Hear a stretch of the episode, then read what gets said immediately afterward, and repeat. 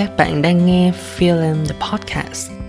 Kênh chia sẻ những trải nghiệm của Rin Một sinh vật cảm xúc.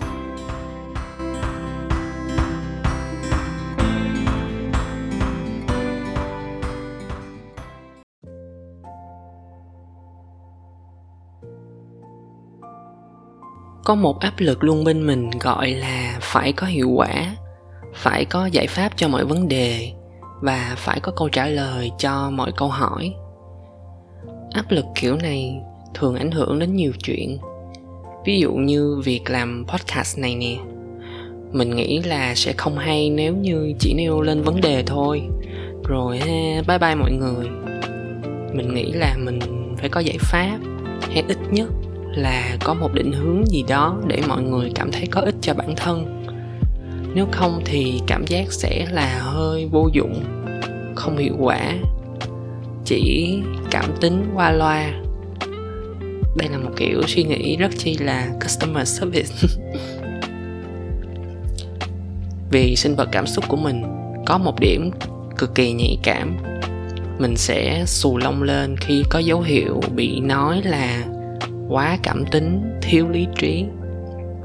Mình từng làm việc trong những môi trường dù mọi người đối với nhau rất là tình cảm, nhưng trong công việc được khuyến khích phải lý trí. Chẳng ai bảo ai tự mình phải ngẫm ra được chuyện đó. Ai đời lại đem cảm xúc cá nhân vào công việc. Nói với sếp, em không thích làm khách hàng này. Hay là lý do em propose cái option này là vì em thấy thích hơn là cái kia?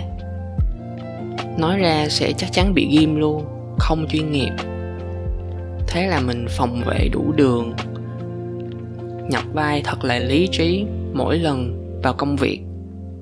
Nên, nó nghe nha, mình tự biết mình phải làm gì, cố gắng lý trí hết có thể, không để cảm xúc hay cảm tính chen vào sự chuyên nghiệp.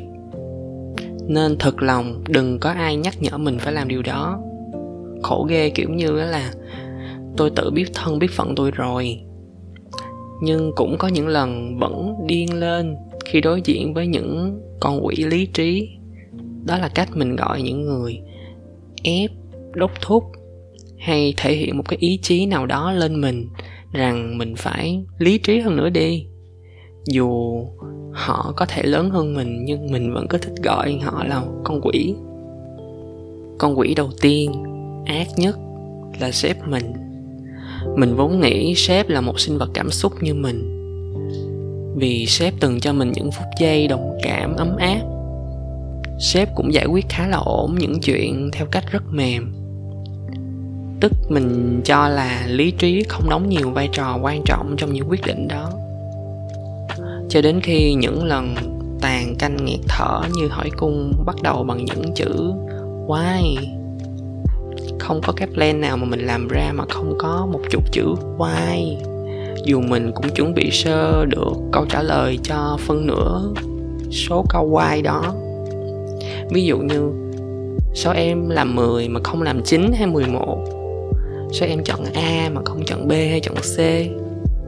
Nếu khách hàng hỏi vậy thì sao? Lúc nghe những lời nói đó, mình cảm thấy như là mình vẫn chưa đủ lý trí, vẫn chưa đủ tốt, chưa đủ giỏi trong mắt sếp. Thực sự lý do đằng sau những câu hỏi đó mình cũng có đó. Nó rất là đơn giản, ví dụ như vì ngân sách, khách hàng cho nhiêu đó thôi nên em làm được như vậy thôi. Hay là em không có thời gian làm thêm nữa, em còn phải làm những việc khác nên em chỉ có thể làm được nhiêu đó thôi. Có những lý do như vậy nhưng mà mình không có dám mở miệng ra. Cảm thấy nó vẫn không thỏa đáng. Nói chung là ức lắm sao vậy sếp ơi, em đã cố gắng hết sức rồi. Sếp có thể dừng lại đi một chút được không? Sau đó mình đem tâm trạng tức anh ách này đi gặp con quỷ thứ hai. Là một con nôm cũng hay mơ mộng như mình. Nhưng chắc chắn là nó hung dữ và cay nghiệt hơn mình. Tưởng nó cũng hùa theo, ai dè, sủa mình một tràng. Nó nói kể lễ thì có ích gì? Muốn nói với ai thì tốt nhất nên gặp người đó mà nói trực tiếp để có giải pháp. Cái mình nghĩ là cái gì? Giải pháp? Từ lúc nào cả thế giới đòi mình phải có giải pháp vậy? Mình cũng đâu có cần giải pháp. Đi đường vòng, giải tỏa nhu cầu cảm xúc một chút, cũng bị la lối, cũng bị đòi hỏi là phải thông minh lên. Sao vậy? Sao tự nhiên khó khăn quá vậy? Đồng loại rồi mình tiếp tục đi gặp con quỷ thứ ba. Nếu hai con quỷ đầu tiên thoạt giờ mọi người nghĩ cũng mềm mềm tình cảm, thì con thứ ba này là siêu cứng. Ai cũng sợ người này nha, mà mình tự dưng lại dám tìm tới luôn, không sợ bị quật. Đây là một người chị đồng nghiệp. Nếu như mà bả không lý trí thì chắc chắn không còn ai dám nhận mình lý trí nữa nói chung đây chính là một con quỷ lý trí chính hiệu khi gặp bả thì mình lại ôi kể lễ bả thì lâu lâu thốt ra những lời như là, ủa, thì nghĩ sao nói vậy đi? Sao vợ ủa, sao mọi người kỳ vợ tại sao phải làm vậy vợ bà cũng buông nhiều câu hỏi vậy đó, nhưng câu nào câu nấy lại không có làm mình sôi máu lên mà lại làm mình nhẹ nhõm đi. Mình thấy những câu hỏi đó không có mang tính chất vấn, không có đòi hỏi giải pháp. Câu hỏi không phải để hỏi, ít nhất là từ phía mình cảm nhận được như vậy, mà mình cảm thấy được một cái sự lắng nghe và đồng cảm, kiểu, tao nghe mà tao tức giùm mày á. Nhưng cũng có lúc mình mừng hụt là khi bà toát ra một combo, một cái gương mặt một cái giọng điệu hết sức tò mò. Ủa, thiệt á? Sao em lại nghĩ như vậy vậy? Chị không hiểu thiệt chứ không phải là đang hỏi khó em. Thế là thấy bà có lòng muốn biết là mình phải dừng lại. Ừ sao mình lại tự dưng điên lên, cọc lên vậy nhỉ? Bức xúc lên vậy? Đằng sau những cảm xúc này là gì? Thỉnh thoảng nghĩ không có ra mình sẽ đáp lại với bả là, đó là phản ứng của một sinh vật cảm xúc. Chị sẽ không có hiểu được đâu. Nghe như là cãi cuồng vậy đó. Mình nói, sao chị lý trí quá vậy? Chị đúng là một con quỷ lý trí. Chị nghe vậy thì cũng gọi thẳng mặt mình là, còn mày là một con quỷ cảm xúc. Nhưng sau đó thì mình vẫn cứ hay tìm tới con quỷ lý trí này khi cần nha mọi người và vài lần hai con quỷ từ hai thế giới, lý trí và cảm xúc cũng thử đặt chân mình vào giày con kia xem như thế nào. Không quen lắm nhưng cũng vui vui, mang xíu rồi trả lại. Nói chung là dù điên lên hay là cảm động với những con quỷ này thì những lần chạm trán với họ là những lần mình cảm thấy mình bị đẩy tới những giới hạn xa hơn gọi là trưởng thành hơn cũng không có ngoa đâu. Dù là một sinh vật cảm xúc, nhưng mình biết có những lúc mình đã quá tân bốc, overrate cảm xúc quá mức.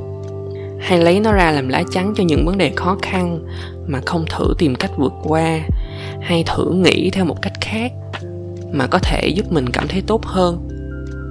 Cảm xúc trong nhiều trường hợp là tín hiệu, báo cho mình phải hành động, phải tư duy chứ bản thân nó không phải là lý do để mình bào chữa cho việc không hành động và không tư duy. Ít nhất là những con quỷ lý trí năm xưa đã dạy cho mình như thế. Lý trí cũng vốn không đối nghịch với cảm xúc.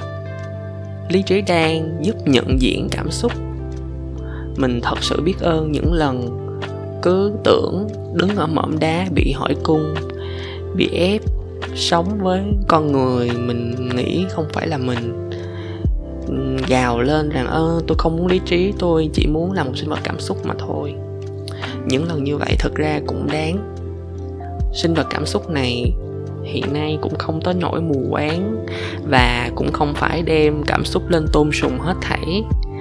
Mình vẫn có tư duy, lý trí và nỗ lực để sáng suốt hơn, hiệu quả hơn. Nhưng vâng không phải lúc nào mình cũng thành công. Giải pháp có thể chưa đến có thể chưa có. Tạm thời chưa có. Ừ, thì đã sao? Trong hoàn cảnh này mình có thể làm những gì mình làm được có thể đạt được những mục tiêu nhỏ hơn. Như vậy cũng tốt mà. Thôi quay lại thì mình sẽ không áp lực. Bản thân là tập podcast nào cũng phải cung cấp một giải pháp hữu hiệu nữa áp lực kiểu này chắc mấy tháng mới ra một tập quá. Có những tập như vậy mình sẽ chỉ kể lễ cho mình cơ hội được lắng nghe tự soi chiếu bản thân là được rồi. Take it easy.